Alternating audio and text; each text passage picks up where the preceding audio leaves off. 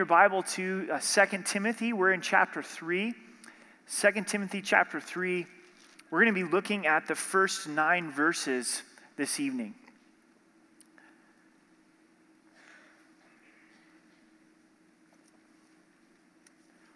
Verse 1 But know this, that in last days perilous times will come. For men will be lovers of themselves, lovers of money, boasters, proud, blasphemers, disobedient to parents, unthankful, unholy, unloving, unforgiving, slanderers, without self control, brutal, despisers of good, traitors, headstrong, haughty, lovers of pleasure rather than lovers of God, having a form of godliness but denying its power. And from such people turn away. For of this sort are those who creep into households and make captives of gullible women loaded down with sins, led away by various lusts, always learning and never able to come to the knowledge of the truth. Now, as Jannes and Jambres resisted Moses, so do these also resist the truth, men of corrupt minds, disapproved concerning the faith. But they will progress no further, for their folly will be manifest to all as theirs also was. Father, as we open up your word tonight, we just ask that you would pour out your spirit. And Jesus, we're here to encounter you, we're here to draw near to you. We know that if you're not with us and we're not with you, that it's just dead religion. And we don't want to be in this place where we have a form of godliness, but we deny the power. God, would you intervene in our lives? Would you show us the value of time? Would you show us this concept of the last days? In Jesus' name, amen. This week, I had the opportunity to go to a, nursing home to visit a, a dear lady in our fellowship who's, who's there. And if you haven't spent time in a nursing home recently, it's probably good to do so because it's very humbling, it's very sobering, and it's very much in front of your perspective, at least it was for me, that we will all face a last day. Everybody's going to get to that point that your time's going to come. You're going to go home to be with the Lord. And in this nursing home, as there was so many elderly people, they were approaching their last days. And there will be a last day not only for me and for you, but there's going to be a last day for all of humanity and for the earth. That's what the scripture teaches. Christ is going to come. There's going to be the second coming of Jesus Christ. Then he'll rule and reign for a thousand years. After that will come the final judgment, the great white throne judgment. Then there'll be a new heaven and a new earth, and this earth will be burned away. This earth, in and of itself, it, has got a time limit. It's got an expiration date that's stamped upon it. And here, through the Holy Spirit, Paul is writing to Timothy, and he's saying, These are going to be the atmosphere, these are going to be the signs of the last days. And as we just read this evening, do you think we're living in the last days? This is describing pretty much every day on planet Earth. So, what's our response to this? If we know that we're going to have a last day ultimately, and all of humanity is going to have a last day, then how should we live?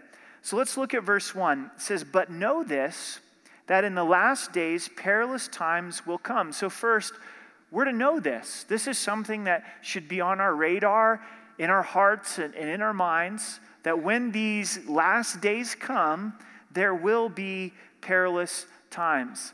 I was struck by this truth first in my heart and my life to realize that Christ is going to come and Christ is going to return. I think there's a real attack upon the theology of the second coming of Jesus Christ. It just seems to be something that it's so easy to push out of our minds and push out of our perspective that Christ is going to return.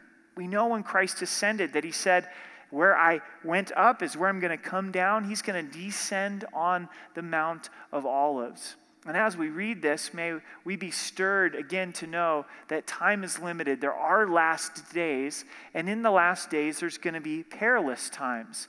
And this word perilous, it means full of danger and risk. In the ancient Greek, they used it of dangerous wild animals, but they also used it of storms. So that's the kind of peril that's going to come in the last days.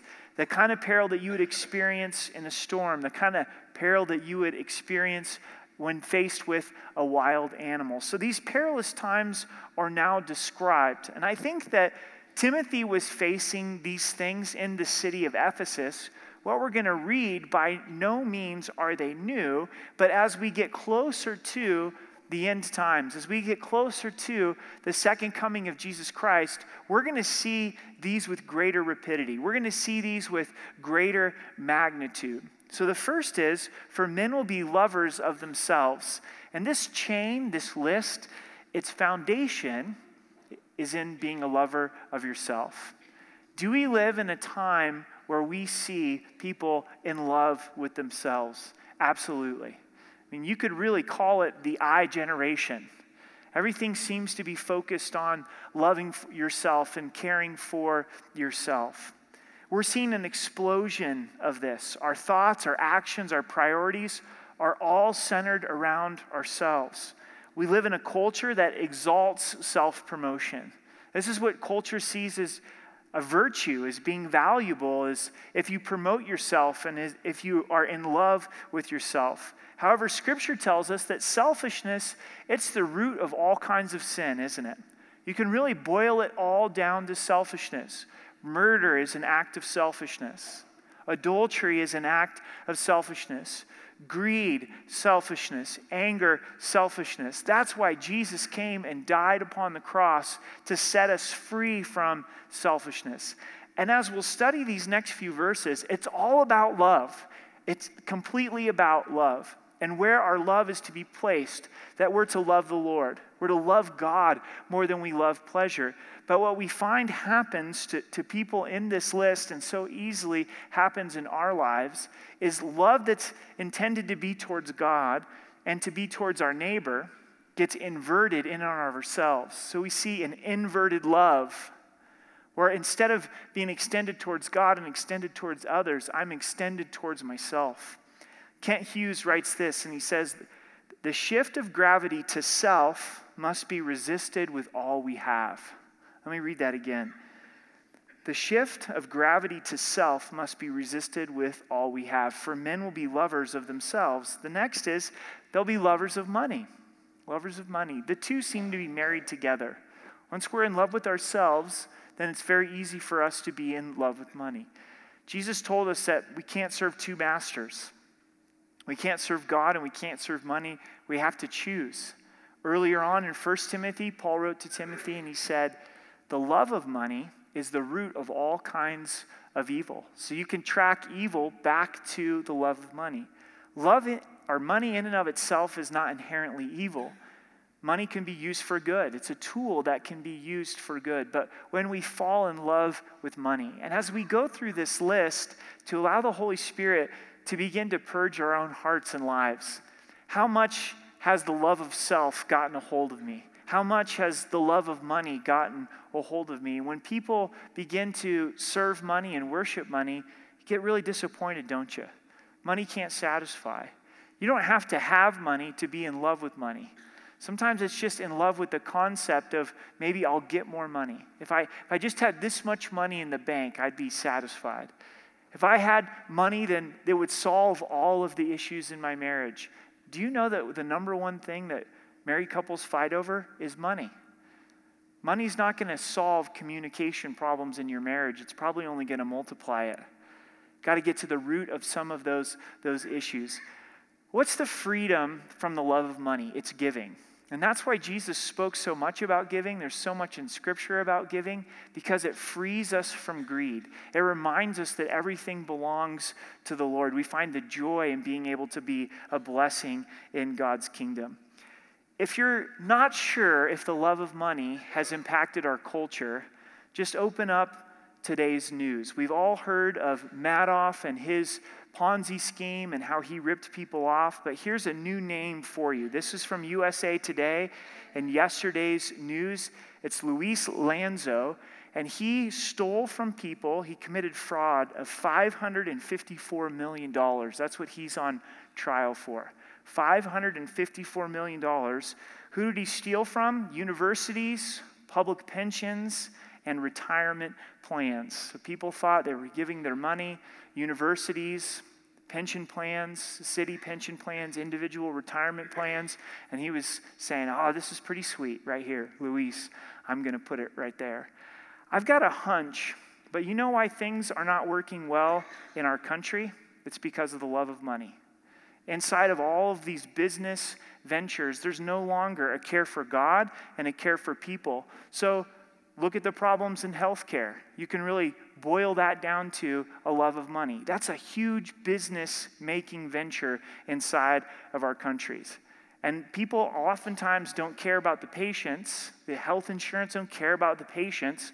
I don't think the government really cares about the patients. I'm kind of concerned about the government making my health decisions for me as I get older and I'm not good on their budget sheet. It comes back to a money issue and greed, and I've got to have more and I've, I've got to have more. No one cares about the person, they just care about the money. And we're just seeing this all over the place.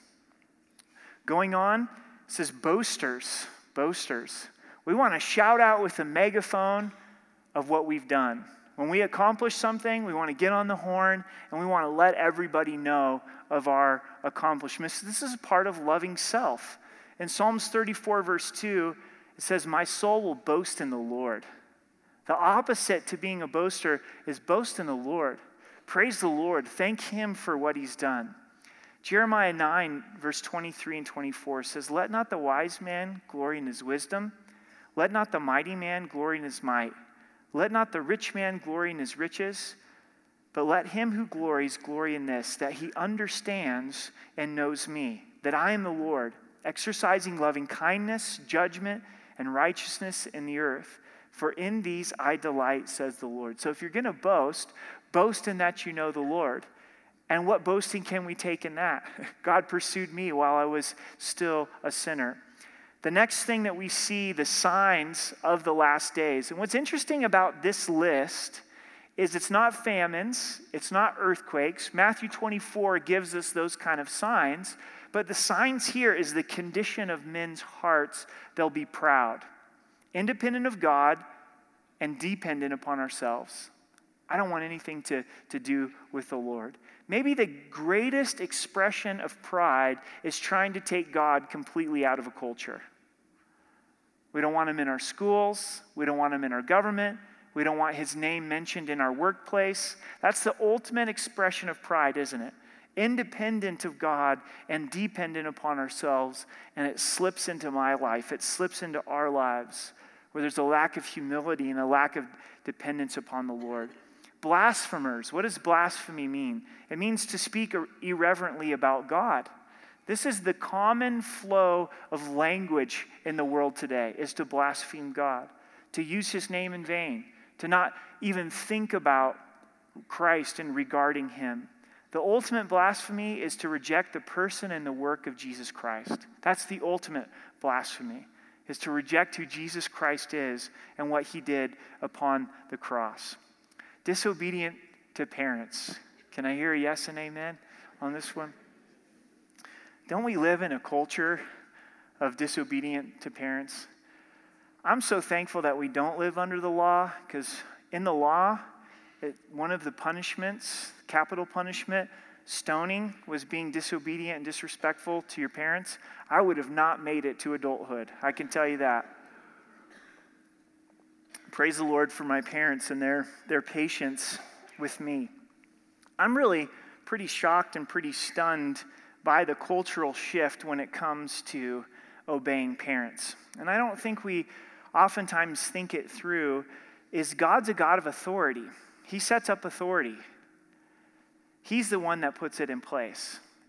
And we learn to accept God's authority in our life starting with our parents.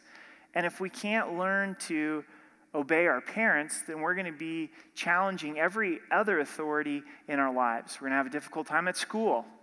We're going to have a difficult time at work. And the list just goes on and on and on because God has put authority. So it's a very important thing for kids to learn hey, they need to obey their parents. They need to honor their parents. They need to respect the position even when they can't respect the person. Our schools are filled. If you haven't spent a time at a local high school in a while, it's filled with an attitude of I don't have to obey my parents. I don't have to listen and respect anyone. You maybe have heard of Rachel Canning. Uh, she really hit the news all throughout March because she sued her parents. Her parents told her, Look, you have to honor curfew. We don't approve of this guy that you're, you're dating. Uh, and so she ran away. She says, I don't, I don't want these rules. I don't want to have to live under my parents' rules. She's 17 years old. And then she decides she's going to sue her parents because they weren't going to help pay for college. And, and so they were being unfair to her, and so it went before a judge, and there's this huge national uh, story. And so she accused her, her father, and she also accused uh, her mother. And the judge then responded to her court case and said, he called her this, he said, You're spoiled. uh, and that was his, his response to her court case that she brought. But what's interesting to me is that what came out of this is she won a scholarship at Western New England University for $56,000, and it was a merit scholarship.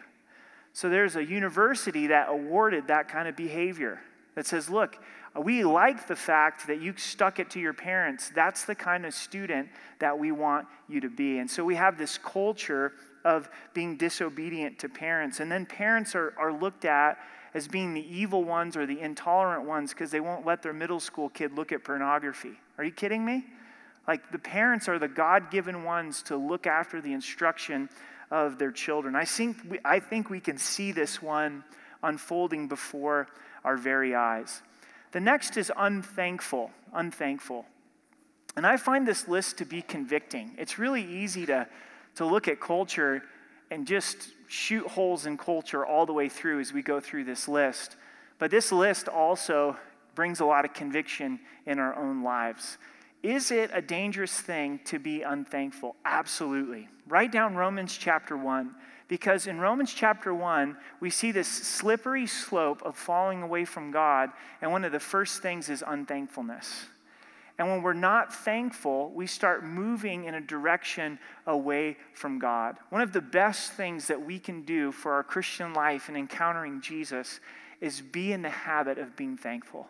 For the small things, for the big things, everything in between, for praising God for who He is and what He's done, how He's provided.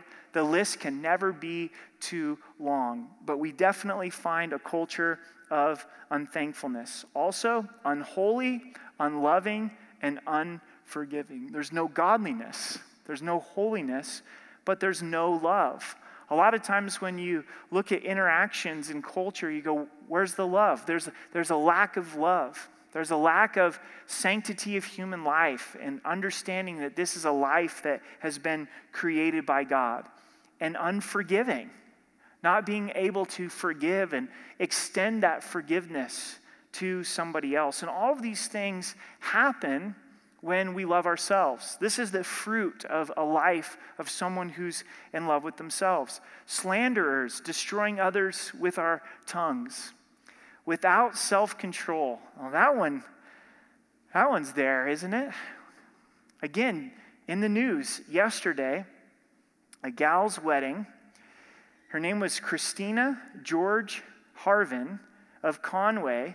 She got married, and before the day was done on Thursday, she had shot and killed her niece. And I'll, I'll read to you. And this is again out of USA Today. Police allege that 30 year old Christina George Harvin of Conway used her new husband's handgun to shoot 20 year old Caitlin Francis of Fairmount on Thursday night. Francis was shot outside a bar in New Brighton, about 30 miles north of Pittsburgh. Police say the trio argued inside the bar about who would drive. They say George Harvin, who is Christina, who was married earlier in the day, shot her niece in the parking lot at about 10 p.m. Now, that's a wedding day you don't want to repeat, do you? And you see the lack of self control as that day is unfolding. And I've got to imagine that her heart is completely broken. How about some road rage? Ever been there? Gone, oh, there's a lack of self control in my life or someone else's life as they just fly off the handle and they start screaming and yelling. And this is an absolute true story. The Swiss have de- designed a device. It's called a car system technology, and it's put right inside of your dashboard, and it's simply to help with road rage. And this system is constantly reading your facial expressions in the car. you know, and as soon as it starts to read those angry expressions, it sets off a little alarm. Beep, beep, beep. And then it goes into soothing music. Da, da, da, I don't know about you, but I need a little bit more than that in my life. What do I need? I need the Holy Spirit. Amen? I need the Holy Spirit to provide the self control. It's the Holy Spirit that brings about that fruit of self control in our lives. Brutal, brutal. Does this describe our culture? Brutal. You probably have read it, you've probably seen it. Another absolutely horrifying event in one of the high schools in our country. 16 year old girl yesterday, Maren Sanchez, was stabbed to death in the hallway of her high school. Reportedly, they don't know for sure, but it seems like the young man who stabbed her to death, he had invited her to the prom. She had said no. He got revenge on her. I think it was last month a young man did stabbing in school. He stabbed 20 people. I mean, we're seeing absolutely brutality in our schools. I, I, th- I think of this young girl, 16 year old girl, all the life that she has ahead of them. And we can become so callous to these events, you can't even keep up anymore. I remember when I was in school ministry, and kind of the first shooting happened, large shooting happened inside of a high school, and it was devastating. And the whole country was just on their knees and broken by this shooting that had, had taken place. And then, not too long after that, there, there was Columbine here in, in Colorado. But now you literally cannot even keep up with the shootings, the mass shootings that happen inside of our schools. Something is really wrong. If we can't read this section of Scripture and see that we're in the last days, that we're getting closer and closer to the coming of Jesus Christ, that the gospel needs to go out, that the love of Jesus needs to, to go out, there's a generation that's growing up behind us that's absolutely brutal, but it flows through all generations throughout the whole world. This is interesting. Despisers of what is good. So when we become lovers of ourselves and we get far enough down this track, we'll actually hate what's good. And are you seeing that in our culture as well? We claim that we have a tolerant culture, but we don't. The only thing that we don't tolerate in our culture is things that are actually good. Even if things that are good are not even getting on your case for what you're doing is bad. Just simply because it's good and it's wholesome, it's being hated, isn't it? And so we're seeing this take place. Jesus is good. But that's the one thing you can get in trouble for at your workplace if you say the name of Jesus. If you say that Jesus loves you. Well, in fact, some of you could get in trouble at work for saying Merry Christmas. I mean, that's how far it's gotten as a despiser is good. And there's so many things that come to mind that we see taking place in this. Traitors, there's no loyalty. And we see this throughout our culture as well. There's no loyalty that you think would be there inside of families. Headstrong and haughty, this is pride manifested. When we give ourselves over to pride, we're headstrong. We won't yield to the Lord, we won't yield to anyone else. Haughty, this is swollen with conceit. It's a very descriptive word. Someone where pride is taken over and they're, they're completely swollen with pride. Lovers of pleasure rather than lovers of God. So this is building. It's building to then to this final point that Paul makes and says this is where culture will be in the last days is they're going to love pleasure rather than lovers of God, controlled by pleasure. The bottom line is loving pleasure is more important than, than loving God. But what they don't see is that this moment of pleasure is leading to a life of pain. Isn't that true? If you're God's pleasure, you have to sin in order to fulfill your pleasures, then it leads to a life of bondage and pain. But godliness, there is a moment of pain in godliness. It's not always easy to make a godly decision, but then it's going to lead to a life of pleasure. It's going to lead to a life of abundance as we follow and we serve the Lord. We live in a very much a pleasure driven society with no thought to the consequences. If you're wondering about this, just look at all of the advertising slogans. They're all geared towards instant gratification and pleasure driven. I pulled up a few. This is from a few years back. You'll probably remember it. Calvin Klein, they said, Between love and madness lies obsession. Were they really selling jeans or what's going on here, right? How about Mercedes Benz? Here's a good one for pleasure the best or nothing. The best or nothing. You got to drive a Mercedes Benz. You've got to have that, that pleasure. Grand Theft Auto, the very violent video game, says, Live in your world, play in ours. That's a very sneaky campaign, isn't it? Just have your pleasures in this video game world. Diesel Jeans, which has very seductive uh, advertisements, their ad campaign is this be stupid. That's their ad campaign with very seductive advertisement. You don't have to be a genius to figure out what they're saying there. Burger King, which is a little closer to home, says, have it your way. Why not? You know, a little bit of pleasure, a little bit of bacon cheeseburger. I deserve it. Have it your way. The advertising slogans are all built upon pleasure. Can this sneak into our lives? Absolutely. Have our pleasures become more important to us than God? So, do you see all the places that love is being given? Love to self, love to money, love to pleasure, but the appropriate place for love to be given is to God. God is love, and He's given His love to us so freely. We're going to find the best life possible, not the easiest life possible, but the best life possible in loving God. That's the appropriate place for our affection, that's the appropriate place for our love. Church, guard your heart for your love for God. Guard it. The world, our flesh, everything's trying to attack our heart to where we won't be in love with the Lord. We go on in verse 5 having a form of godliness, but denying its power. So now we're getting to see that in these last days, there's some false teachers that propagate this message. And they have a form of godliness. They're religious, but they deny its power. And when we see people like this, and from such people turn away. The religious, the Pharisees, the scribes, they had a form of godliness. The people of the day would look at the scribes and the Pharisees and go, oh, those are the godly ones. But yet, they arranged the crucifixion of Jesus Christ. They were the murderers of Jesus Christ. They were good at the exteriors of a relationship with God, but they never encountered God. And I know that we've probably heard this before. We say there's a big difference between religion and relationship, right? But how many times in our lives do we settle for religion without encountering Jesus? On Wednesday nights, we're going through the Bible and we're in Acts. And this last Wednesday, we studied Acts 9 and the conversion of Saul. And Saul was very religious, he was a Pharisee as well.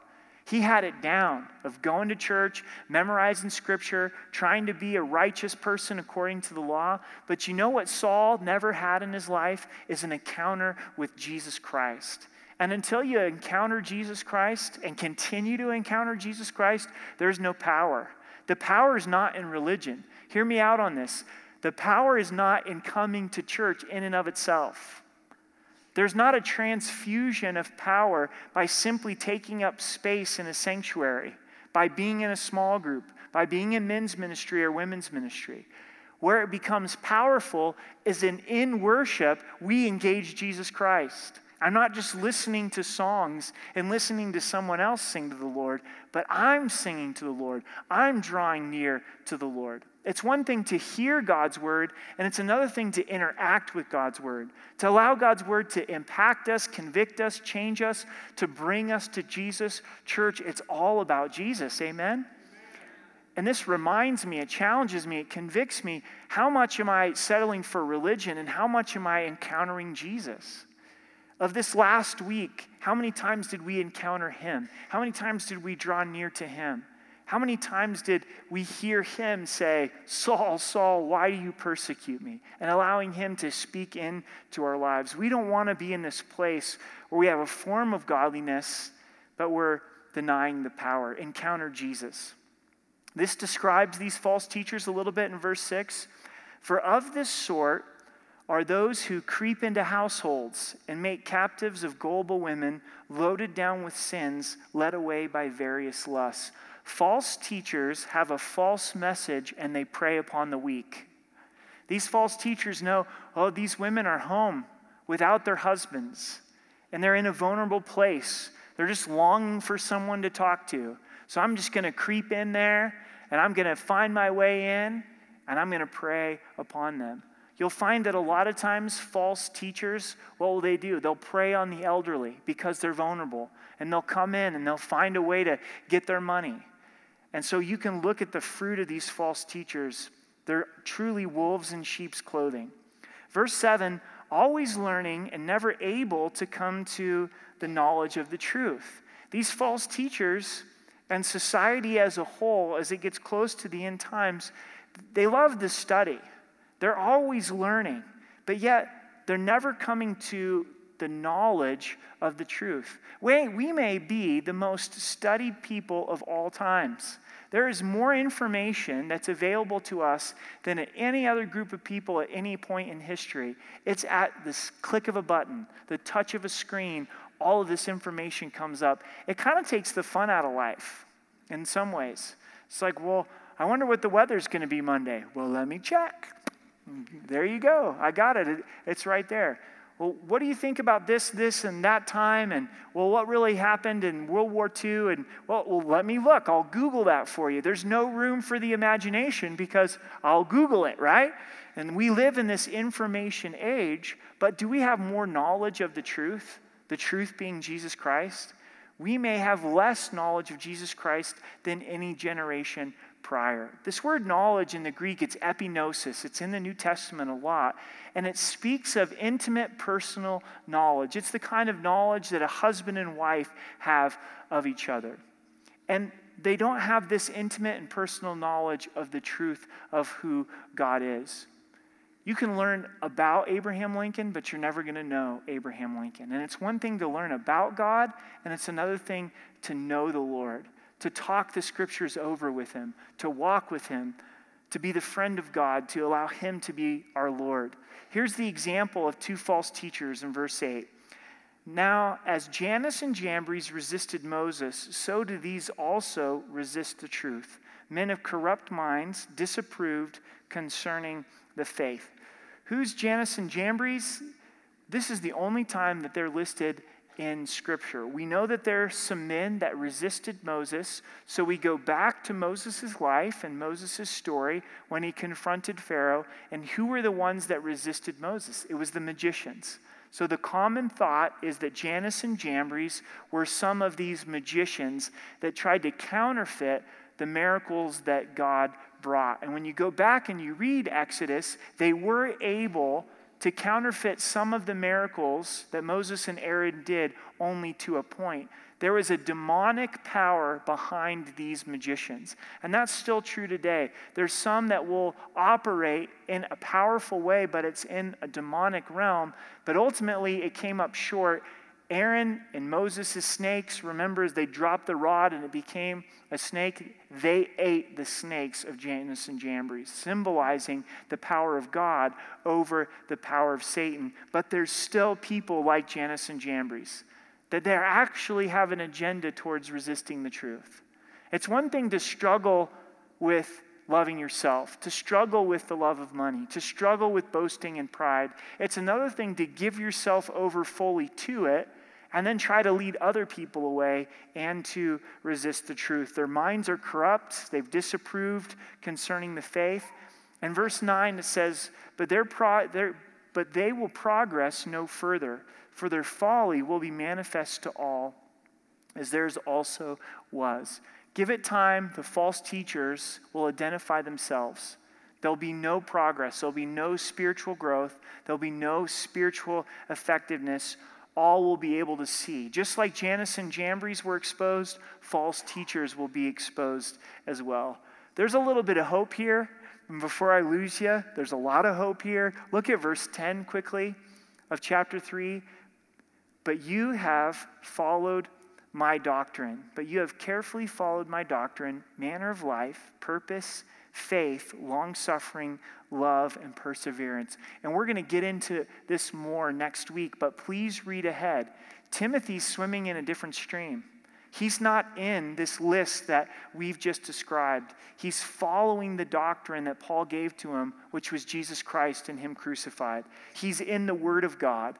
Next week, please don't miss next week. I think it could be one of the more important. Actually, it's going to be two weeks out because Potter's Field Ministry will be here next weekend. But we're going to look at the inherency of Scripture. Look down at verse 16. It says, all scripture is given by inspiration of God. Is there anything more contested in our time that is God's word inspired? Is God's word God breathed. If there's one thing that we need to be convinced in, it's the power of God's word. And God's word is going to combat what we just read this week. I think we can agree with all confidence that we are living in these last days, that the coming of Jesus Christ is closer than it's ever been before. I don't know when it's going to be. No one knows when it's going to be. But God wanted us living with the expectation of His coming. I feel that in our hearts, that is really being challenged. And there's some tonight, even after this study, where you're not convinced of the second coming of Jesus Christ. And you need to be. It's an important doctrine, it's important teaching. You can't just leave it off to someone else. It's important that you believe it. This is Romans 13, 1 through 4, and it shows us how to respond to the fact that time is short. I'll read it to you. It says, and do this knowing the time. So if you know the time, this is what you're to do. That now it's high time to awake out of sleep. For now our salvation is nearer than we first believed. And that's true for all of us. We're closer to heaven than we've ever been before. The night is far spent, the day is at hand. Therefore, let us cast off the works of darkness. Let us put on the armor of light. Let us walk po- properly as in the day, not in revelry and drunkenness not in lewdness and lust, not in strife and envy, but put on the Lord Jesus Christ and make no provision for the flesh to fulfill its lusts. That's encountering Christ. Putting on Jesus Christ. Jesus, I know you died for me and you rose again. I'm a new creation. I know time is short, so I'm putting you on today. And I'm not going to make any provision for the flesh. Quit feeding the flesh and giving opportunity for the flesh. The great commandment is the antidote to the inversion of love. What is the great commandment? Love God with all of your heart, mind, soul, and strength, and love your neighbor as yourself.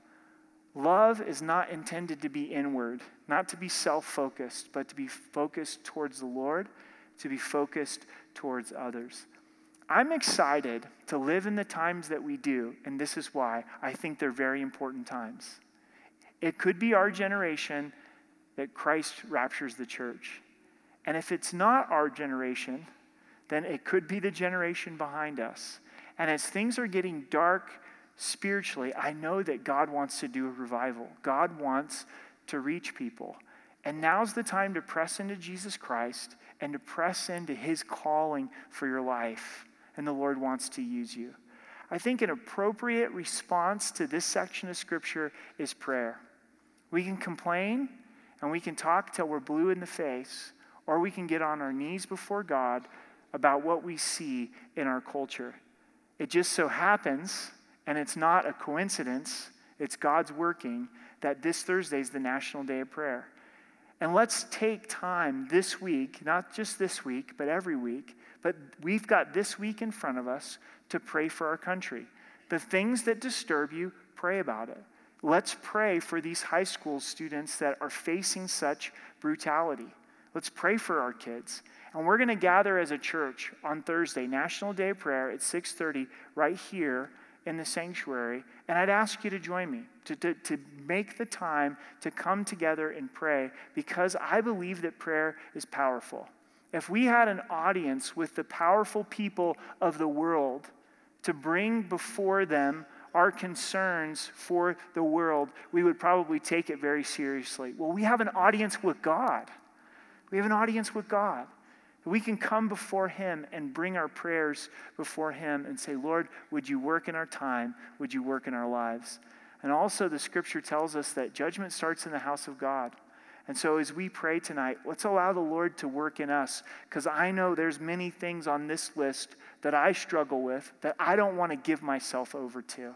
I don't want to give myself over to these things. I want to give myself over to the Lord. And I know that's true in your life as well. So let's pray.